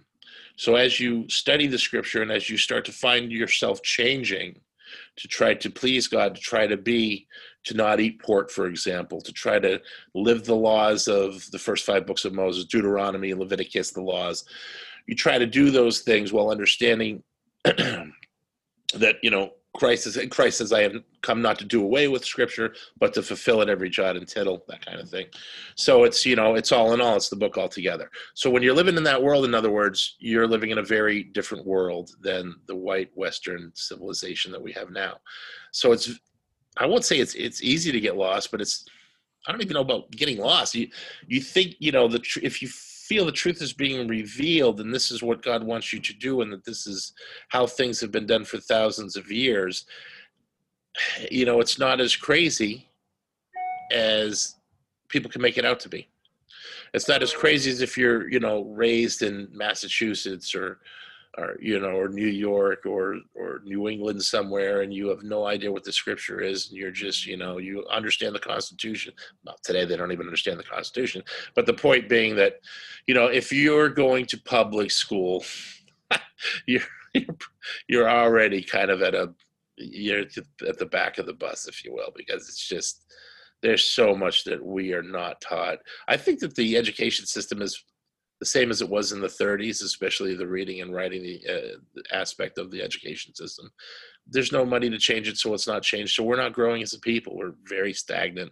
In most cases, I think, going backwards. Here I am again. Sorry, guys, I'm getting a little off the topic here. Did I answer your question after that very long spiel of mine?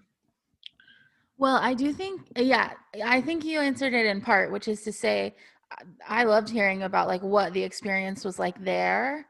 And then I think, um, but I think the, maybe the full heart of my question was like, and then coming out of that, was it like, what were, was there anything that struck you as like, um, billboards? Billboard? Billboards of half-naked girls flip me right out, and because you know, I all the all the women of Mount Carmel had long shirts that went down past their bottoms, long hair, yeah. And I remember being in, in in L A after all this and seeing this big billboard of a woman very scantily clad, and just going, "Oh, Babylon, okay, wow," and that, you know, because I was so used to growing up in that culture, that didn't bother me before. And it's not that it bothered me; it, it was shocking. You know, yeah, I was yeah. living in another realm, and now here's a n- almost nude woman on a huge billboard for the world to see. And it was a little, tra- it actually kind of brought home the experience quite a bit in that one billboard. That's so interesting. If you need a visual, that's a pretty good visual. Yeah. Also yeah. toys. Walking through a toy department and seeing all the toys that are kids fantasize. That's what playtime is. Playtime is fantasy. That's a big part of growing. You want to, it used to be cowboys and Indians in my day. And then it went to spacemen. And then it went to, you know, you want to be a fireman or a cop or a good guy or a bad guy, right? Mm-hmm. And then I went to war games, you know, G I Joe, and all these toys geared for war. Then I started to, when I started to understand the scripture and how mankind is, when I started to understand the things that David was teaching, I couldn't go into a toy store and see it the same way. Mm-hmm. I saw how we are training our kids to be prepared to defend the country and die for us. Mm-hmm. And I just looked at things very, very differently.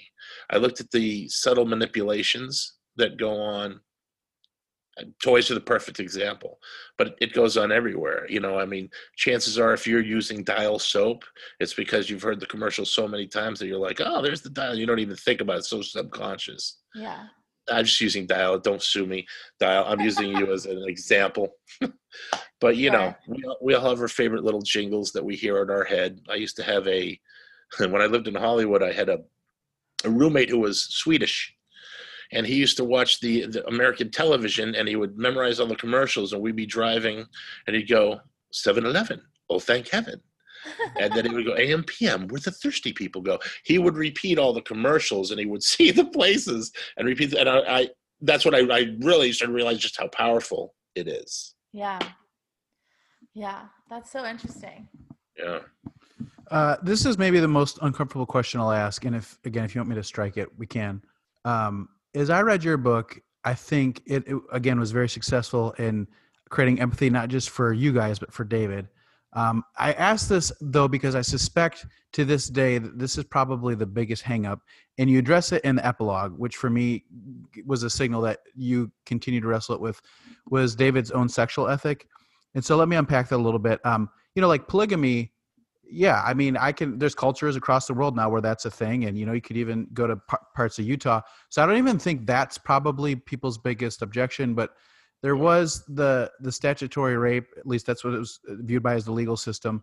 But then beyond that, um, you know, there's that scene where um, in the in the miniseries, David asks you to be okay with being uh, abstinent, you know, for your your duration there.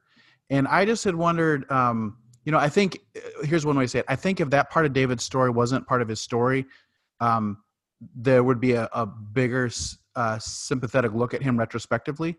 So can you, are you willing to talk about how you've processed that since then? Sure, but I'm not willing to get into the scripture of it. That's and, fine. And there's, but there's, there's a reason. And the reason is, you know, without the inspiration, there's certain concepts scripturally that I think if you get into, then you're kind of making your hero responsible for. Sure. Which is, I, I'm still wrestling with that, because what's happening with me scripturally is, like I said, I just think that there's so much that we don't know about the true Bible, and and and and this whole, the whole story hasn't been told. I'm convinced of that now. So that being said, um, when you say the whole story's not told, you mean about Mount Carmel or about the scripture or about? Oh, scripture. I, okay. I mean the history of prophets, their words being interpreted, and specifically important books being left out of the canon. Okay. Okay. You can call that the Apocrypha. You can call that the Gnostic Gospels. You can call that other books that maybe we're not even aware of. I want to know the books we're not even aware of. I'm convinced they exist somewhere. I just really believe, I'll even give the benefit of the doubt of this. I'm convinced that maybe many things were lost in fires of great libraries. Sure. We do not. Uh, there's there's there's a m huge missing piece of the puzzle of civilization and humanity that that we just don't get. So anyway, that was hard. I was just kidding. That said, to get to your question, what bothered me. Okay, that's part of that made it truer. Sounds crazy. Part of that actually made it sure, because it's like I was coming to this situation in a very spiritual way of looking at things. And, and, and for me, it was a challenge. It was like the celibacy thing I felt could not, could never happen with me. Nope, not going to happen. If you're, I, you're, if you're asking me to do this, you're asking me to fail, because I'm twenty-two or three at the time. Not going to happen. So every day was like a challenge, and it was a challenge to put myself off the sacrifice that I was making to understand scripture better, to understand this message better. So there was a part of me that I thought that was very interesting, and I started to day by day, I guess, come to grips with and actually do, you know. But, you know, also the thing, the thing with David is he's talking about the David believed that he was his message preceded the kingdom being set up. That's an important distinction, because a lot of people think that his message was an apocryphal one, that we're supposed to all die in this fire, and that this is all, you know, part of his. Well, his message was actually that this group would face being kind of cast aside first and talked about and and judged and and attacked before the kingdom could be set up. And that there was a possibility of not, us not having to face any of that. The kingdom could still be set up in our time before what they call the fistula of the souls under the altar. Now, without getting too into all that. So part of that was, part of that was putting off of the flesh, realizing if we're coming to that period of time where the kingdom is going to be set up and everyone's going to have to make important decisions, should we actually be, be, be pre bringing other people into the world this particular time? Now, I can look at that scientifically and say, you want to have a big family now, yet global warming is a real issue. And we understand that there's going to be famines and great storms in the next ten, twenty, thirty, forty years because of these things that we have done to the world, if you will. So we've already seen examples of this happening at, a, at, a, at, a, at an alarming rate. So does that make David true? It's just, it, it's, it's, a, it's a kind of a hard thing to wrestle. So, and I guess I'm not saying it very well. Uh, there's no soundbite for this. You know what I mean? This is an experience that we call the withering experience, that each individual that comes to what we call the truth, or what the people then call the truth, or if you at the very least want to say following inspiration, um, believe that we would have to go through that experience. So David having the big family and all of that, all these kids for, for God, if you will, and or what he believed were the twenty-four elders, you know, that's stuff that kind of, you know, to me, it's like, if I hadn't been there and studied the seven seals and seen David kind of intimately, if you will, I would think this guy is absolutely out just to, you know, have be be God himself and have as many women as he can. I would, if I weren't intimately involved, I would have believed that one hundred percent. That seems like, you know, the very obvious, um, obvious what what is what was going on. That that's that would be the obvious way of looking at it.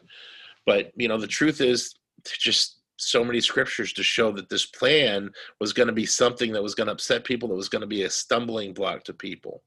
And he, you know, we use those scriptures over and over again, that, that the, the, in the latter days, there'll be a group, there'll be a strange people, a peculiar people, people wondered after, there will be a stumbling block. This message will be. So, you know, like a lot of, and a lot of these scriptures came back to even prior David.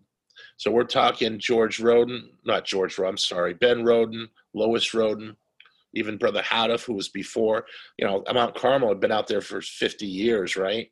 With uh, what the people there considered Ben to be a prophet. They considered all these people, Lois Roden, to be a prophet.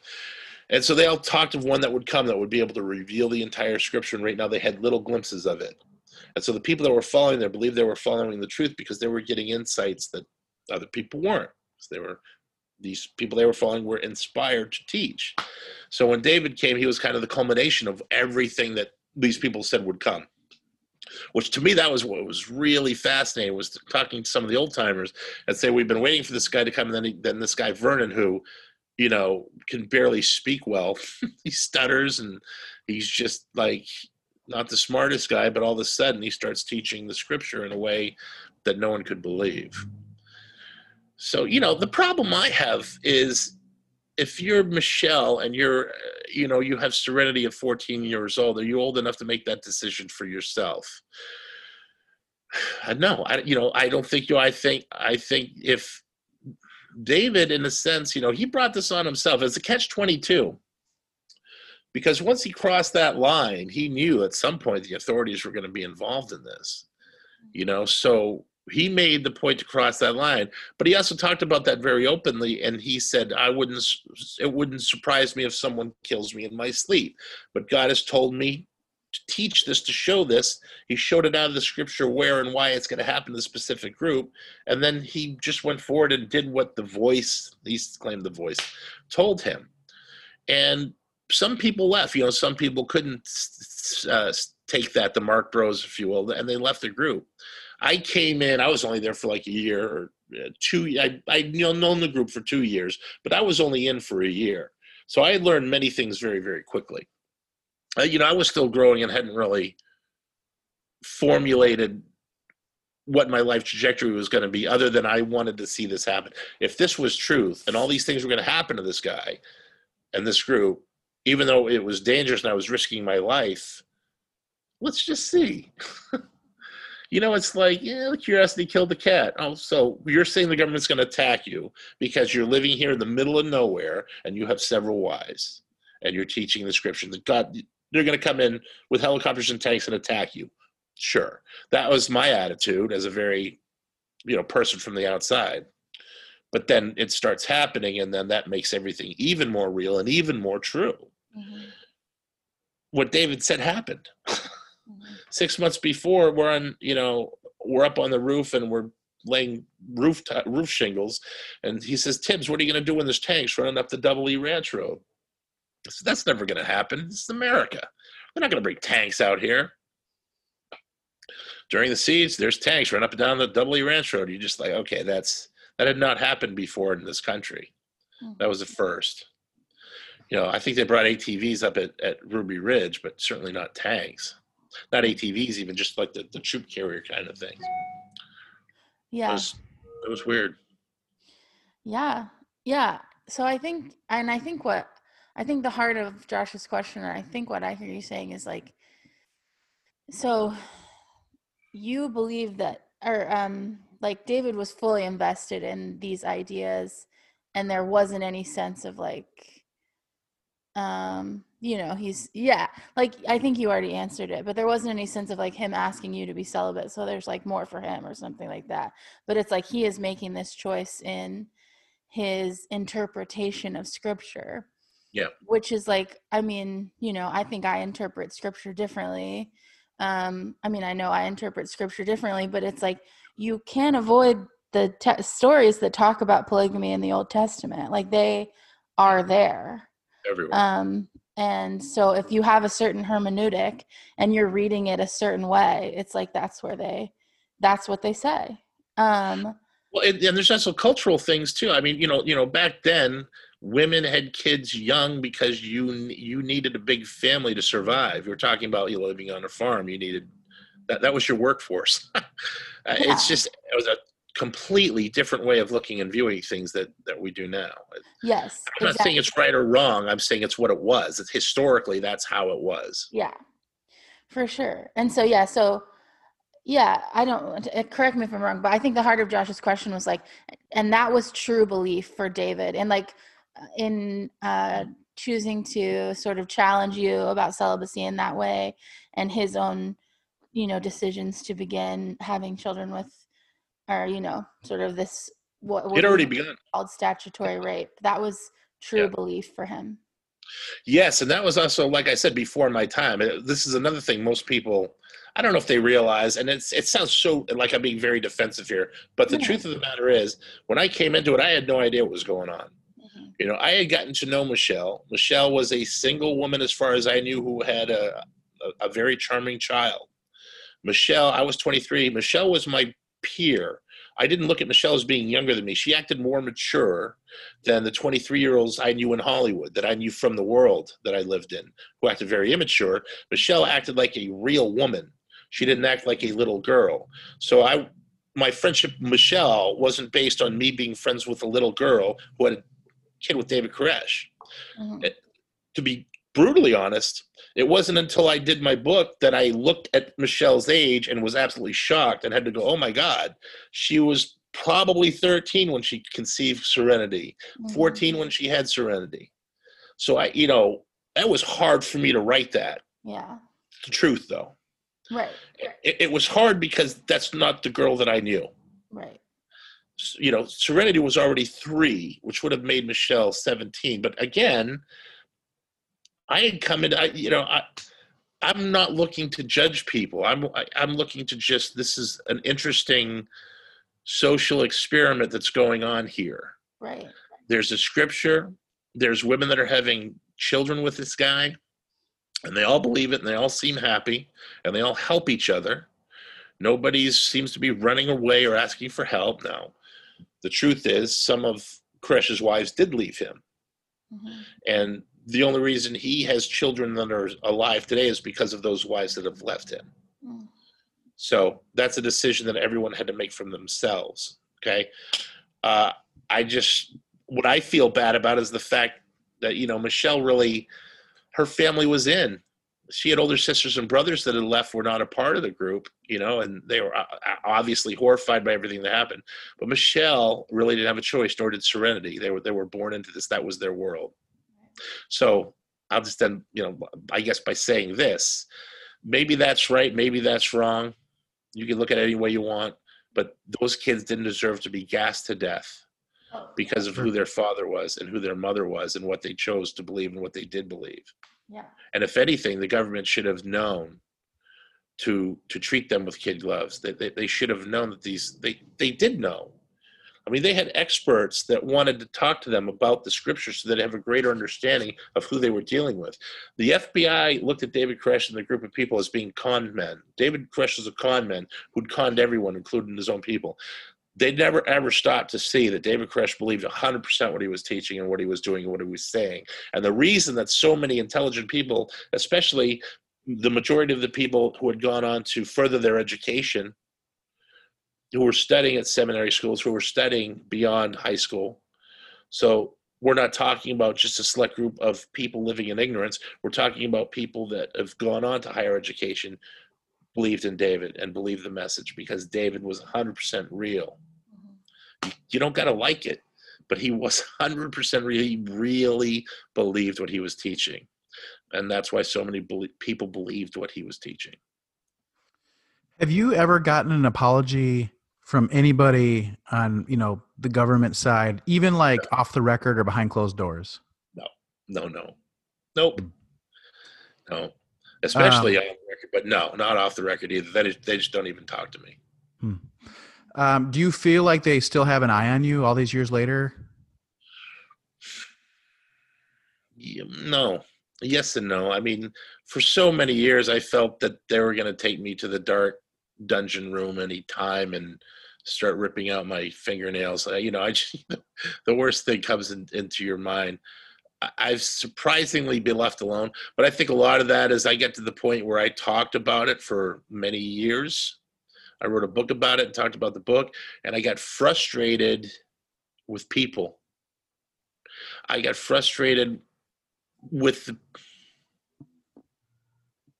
I was I was starting to I was starting to have an expectation of being something I didn't want to be. I was starting, people were like, so you're going to be the leader of this right-wing movement, and if you ever go back to music, then you're a traitor. And I'm like, well, hold on, wait a second, you're putting way too much pressure. I just am a guy that had an experience. I, I'm not out to lead a revolution. I may cheer the revolution on, seeing what I've seen from government and the power and the force that is used against people needlessly. But I, I, I get to the point where I couldn't, I couldn't deal with it anymore. There was a two week period, actually, this is after I was living in Austin, where I prayed to God every day to go crazy, because I had the survivor's guilt. I had pressure from all these people. I would give a talk, and then it put me to this level that I was uncomfortable with. Just, I'm a drummer, man. That's it. I'm just Dave Thibodeau. I've always just been Dave Thibodeau. And because of my experience, every room I've ever walked in, I've been prejudged. Every room I've ever walked in, there's certain expectations of who I am and what I am that are all in your heads. And that's been very, very hard to deal with. And so there was a two-week period where I just prayed to God to make me go crazy. I just wanted to snap so I could be in the booby hatch somewhere and just get fed the three meals and, you know, uh, watch whatever cartoon was on it that, that didn't happen. I had every day I had to take the pain of the death of the children. Every day I had to take the anger of the oppressive force of the government. I had to take the being gassed. I had to take the being lied about, all the propaganda about who we were, who I was. Uh, David Thibodeau's a liar, they said on national television. It's like, you call, you guys, you F B I guys are calling me a liar after you lied to the American public every day for fifty-one days consistently. You're going to call them, really? So that's, you know, it got to the point where I just got drunk a lot. You know, I turned to drugs and alcohol, mostly alcohol. And uh, that really didn't help. So finally came to the point where you just had to look at yourself in the mirror and go, okay, I'm going to have to take this alone. And then you put the bottle down, and then you just realize that, oh my God, this is really going to suck. But that's what life was very much like for a long time. Oh, I can't imagine. Um, winding down here, I did want to ask this. Uh, you had written in the book that you had some proximity to the set when they were making the miniseries. Yeah. Um, did you meet Taylor Kitsch? Um, and if so, what's he like? Because I'm a big fan, Friday Night Lights. And also uh, Rory Culkin, who I thought just did a great job. Oh, great. They, they were very, they were very interesting and fun individuals. Rory was very quiet, and I had to kind of, we had to go out to dinner a couple times, bring him out of his shell a little bit. I think he was very intimidated at playing a real person. And I didn't realize that that was the thing. I think he thought that I was judging his performance or judging him. And, you know, I never did. I was just happy that this was even being done at all. Uh, I was far more bo- boisterous as a person than Rory was. I think Rory captured a more sensitive side of me. And, it, you know, it was good. I was happy with it. You know, it was it was it was fine. Uh, Taylor was was very fun, very serious. So Taylor at the time was fasting to try to keep the weight down to play the role. Uh, very serious individual. You know, he ran every day, and then he would, like, on the set he would have rice cakes with um, uh, what is it? Um, oh my gosh, I'm just cottage cheese, and that would be his meal because he was, you know, kind of eating very limited calories to keep the size of David. For, you know, and he studied the role very much. You know, I mean, I went over to where he was staying, and, and we went over some scripture, not a lot, but, you know, they're just very serious individuals. And I think that they're very, um, they're very excellent at their craft. So, you know, they were nice guys. We went out, we had, um, drinks one night, and there was a blues band that was playing, and they allowed me to sit in, and Taylor was going to go home. I said, well, I'm going to stay here. I, I, I found out I can play drums with these guys, so I'm going to do that. And then everyone stayed, and I got to play. And, you know, it was, we, had, we, had, we, had, we had some really good times. Uh, Rory, what was really fun about Rory is he was a New Yorker. He'd never driven a car. Okay. And I said, dude, you got to drive a car. Come on. It's the, you're missing, like, one of the greatest joys in life for me. I love to drive. I love to, you know. And so we're heading out to the desert where the shoot was. We had a forty-five minute ride. I pulled over, and I made him drive. And, you know, he was driving for a bit, and it was the first time he'd ever driven a car. I just couldn't believe it. That day, he had a scene where he had to drive a car down the road. We didn't know. We had no idea that that was the scene they were filming that day. So it was interesting because he told me later he didn't know if he had been able to drive the car down the road had he not gotten behind the wheel literally an hour before he was to do that. So it's things like that. You know, things just, there was there was a lot of um, divine moments like that that popped up on the set that I thought were very interesting. The people, all of them, Paul Sparks, the gentleman that played Steve Schneider, you know, what's amazing about pe meeting people like that, they're all at the top of their game, so they're all thinking, thinking people. They think a lot. So your conversations can go to really cool places because they're wondering about things and how things really work. And they were, uh, they were greater defenders of, I think, the, the truth that I had been, been through in my book than I was at the time. It was, it was really interesting. They were all making points that I had already made so much over the course of time that were not accepted that I said, whatever, dude, if people don't want the truth, they don't want the truth. There's nothing I can do about that. So that was exciting. You know, the whole thing was very, uh, just an, a wonderful experience.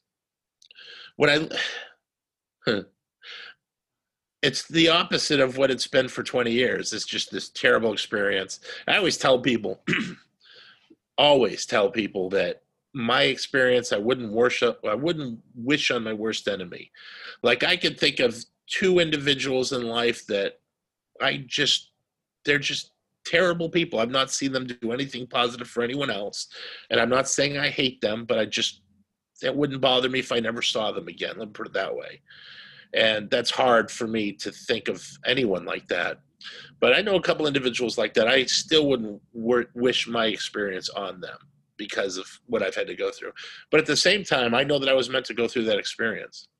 I know that I was meant to be here to talk, to tell my story and to do what I'm doing right now.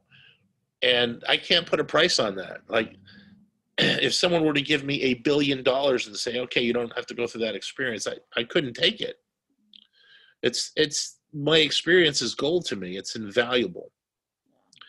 So at the same, where I wouldn't wish it on anyone else, I also wouldn't sell it for anything.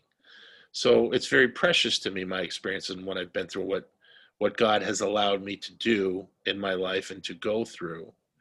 What's tough is feeling so powerless, to believe in such a higher power so much and yet have no human power to do anything about it whatsoever. That's tough. You know, like, I wish that there was someone out there claiming the Spirit of God could really go into a hospital and heal everyone.